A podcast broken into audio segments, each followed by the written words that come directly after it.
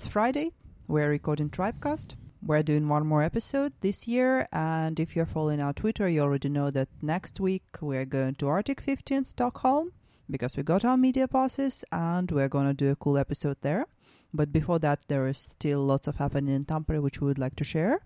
And of course, when we talk about Tampere startup ecosystem, we do not only mean people who live and work in Tampere, we also mean all kind of visitors who are very welcome to P47 co-working space run by Tribe Tampere community and very welcome to the community and to the society. And we have a guest today here. Hello, KooPee. Could you please tell our listeners a few things about yourself?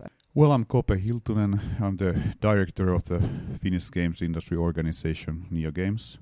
I have been Neo Games has been existing like from 2003, and I have been the director of Neo Games since 2006. And during that whole time, uh, I have been following quite closely the development of the Finnish games industry. And I'm almost from Tampere myself. I used to live here 25 years. And although I'm brought by the train, as they say, junantuoma, as they say in Tampere, I still have two boys who are Aboriginal Tampere people, so so I feel like home here in Tampere. Okay, welcome home. Good to have you here today. Good to have that you have time for this interview. Um, probably I'll start with a very theoretical thing. What's the difference between NeoGame and IGDA? IGDA is a membership-based organization with the, with the individual individuals as members. So everybody who is working in the Finnish games industry, studying the games uh, develop game development in Finland, or interested in uh, game development in Finland, can be the member of uh, IGDA. Neo Games, on the other hand, is member is mem- also member organization, but our members are companies and uh, which are basically game developers, service providers, uh, game education uh, schools or something like that. So we are in in a way we are the umbrella organization of the whole games industry, mm-hmm. including including companies and all everybody involved. But IGDA is only for individual people. All right, and my question basically was brought by your hoodie. So okay. IGDA yeah. Finland. Yeah, uh, basically, I'm one of the founding fathers of the uh, IGDA association. It was established 2012, mm-hmm. and years and years before that, there was this IGDA, which was basically not an association, but this kind of loose concentration of games industry people. All right, and uh, out of curiosity, why Neo Games? Well, uh, it was in the early days we there is this kind of anecdote about it. So the story story was that we wanted to name it Neo Games because if we fail, we only have to take the e out of it, and it would be no games. Good one. I was just thinking about Neo, the Matrix, but thank you for, for sharing this one. And um, um, you said that your clients or partners uh, can members. be members yeah. can be not only um, game companies, but if I heard you right, you said universities. Universities, uh, game schools, service providers. Okay. So basically, any this kind of any kind of company or association or whatever who is working with the games in a in one way or another. Okay, so uh, is it university only in a sense of students who study games? No, it's faculties. For, so, for instance, if we think about the University of Tampere, there is a lot of uh, game research and mm-hmm. in the University of Tampere, and our member from University of Tampere is the game research unit, and it's the same story with with uh, with polytechnics or that kind of schools and, and, and others also if we speak about universities, I recently got interested in the old discussion between um, science and business. Mm. Um, do you think that there is a actual cooperation uh, between people who study games and people who do games as product? There is in Finland. That's the one. That, that's one of the beauties in in Finnish games industry ecosystem, is that there is a lot of cooper- cooperation between different parties. Mm-hmm so, so we have been doing very useful research uh, cooperation, or the companies have been doing very useful co- research cooperation, uh, for instance, between the University of Tampere or with the U- University of, of, Tampere, like 10, 15 years. And it, it's uh, actually it's a way to make the research matter for also for, for from the business point of view. and that's that's one of the beauties in Finland that we are not actually a country; we are a country club.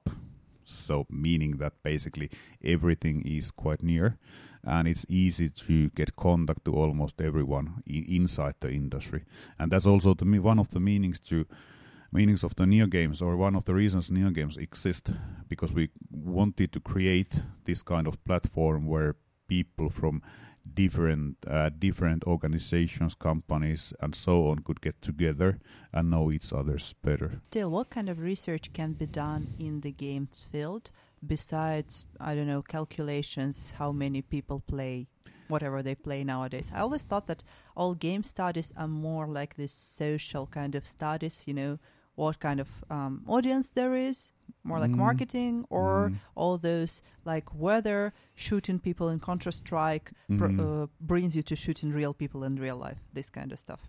there is, of course, uh, uh, part of that you mentioned is uh, uh, actually consulting. There is a lot of consulting agencies making this kind of studies, uh, what kind of games are sold, or what kinds kind of games sell, or what kind of features there should be in the games. It's it's kind of surface level thinking about game research. But when we go deeper, I, I think that the one of the questions is why why people want to li- play games. What is the reason they are keen on playing games? What kind of effect the games might have their lives, for instance? What are the tools of the of the game narratives of developing gameplay and going very deeply? It's basically the same thing as studying films or studying literature, for instance. So games are this form, this kind of form of art, and there is many different aspects in games. There is social aspect. There, there is narrative aspect there is gameplay aspect. There is multitude of different kind of aspects which can be studied and I, I, I guess that is, they should be studied because games are very powerful me, powerful media at the moment. All right, since you said it yourself, in your opinion, why people play games? games are mostly games are entertainment at the moment but there is of course there is a lot of deeper meanings in games also but mostly at the moment games are played for in order to entertain oneself so it's basically like why you are looking tv watching tv why you are reading books there is many reasons for to do, to do that and all those same reasons they exist when you are playing games What was your reasoning into stepping in this world? Why did you start doing games? Well, actually, I have been I have been never developing games myself. Since I'm 52 years old, I have been doing digital media uh, most of my adult life. So I, I actually get fascinated about digital media in 91 here in Tampere. Okay. So it was 29 years ago. And it was actually in the University of Tampere. There was this uh, hypermedia laboratory here, here, here in Tampere, and my friends were in hypermedia laboratory, and I, I actually saw one of the first CD-ROMs, multimedia CD-ROMs, back in '92. It was about the Iraq War. It was Desert Storm. Then I, I somehow got involved to this uh, uh, media company Zanzibar, which was established here in here in Tampere, and I was in Zanzibar many many years.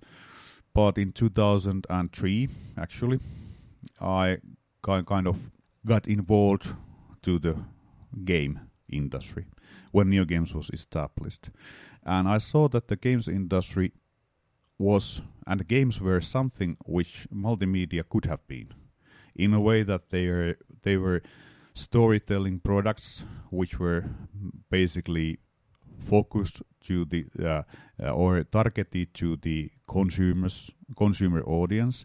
And in that way I, I thought that okay games are a business and this kind of thing I would like to know better and that's how I get got involved games For those who are only doing their first steps, or maybe not even doing the steps, but feel an interest towards game industry, Mm. um, what would you recommend to know more about game as a profession? Well, uh, it depends. I, I guess that one of the first things that, that is that games are profession. Many people still see that games are not a profession as such, but it is for over 3,000 people here in Finland today. When it's profession, mm-hmm. it means that it's not always funny. it's it's it's not always fun and laugh, laughter to make games. It's actually actually it requires professional skills. It requires professional attitude. It requires that you have to basically develop your skills every day. And if you if you really want to get develop games, it also means that I have never made a game developer who hates games. I mean that if you hate games, it's very hard to create one. So you need to have some kind of passion for, for the games and storytelling and this kind of this kind of uh, way of of doing things. And of course, when it comes to the games, as I said, or I have said a couple of times, games are, are form of art and are form of culture. So it also requires this kind of let's let's put it this way, this kind of cultural thinking, so that you have to you have to understand how cultural things work in in people's minds, and and yeah, what well, that's maybe maybe I don't know how well this describes what I think about it, but. Well, that's quite an opinion. And uh, do you generally think it's a good time for a young company to step into Finnish game market? Uh, games okay, games market is very competed. That's that's one thing which sh should be recognized if if you want to step in the games market. One example is that in Apple Store, uh, in App Store in Apple, there is around one uh, new game every minute, 1,500 new games per day. So that's if you want to make it as a business, that's the field you have to be able to compete of course making you can also make games as a hobby. But if you want to create make it as a business there is a multitude of skills you have to be able to master. Or not yourself but but your team has to be able to master everything from creating the games from the making the graphics making the designing the gameplay coding, but you have also have to master the business side of games, the production side of games, all these not so not so nice things also and and that's if you really want to set up a game studio it's still possible. It doesn't take too much uh, uh, for instance equity to set up a studio in finland at the moment. So it's actually quite cheap and uh, quite easy. Uh, it's not so difficult to actually make a small game but it's way more difficult to make sustainable game business. All right, that was a profound explanation. Probably I have one last question. Are you participating in the Finnish Game Jam tonight? Uh, no, I have to go home. I was thinking about it. But Finnish Game Jam is, uh, we have been supporting Finnish Game Jam for many, many years. Mm-hmm. And, and, and we see the value of the Finnish Game Jam because it gives people, different kind of people with different background, possibility to create create do what they love and create games as a team. And i think that is one of the finnish game jam as, as a, uh, is a one of the cornerstones of the, of the finnish games industry. Then we wish good luck for the participants and thank you very much KooPee for the interview. Thank you. Yep.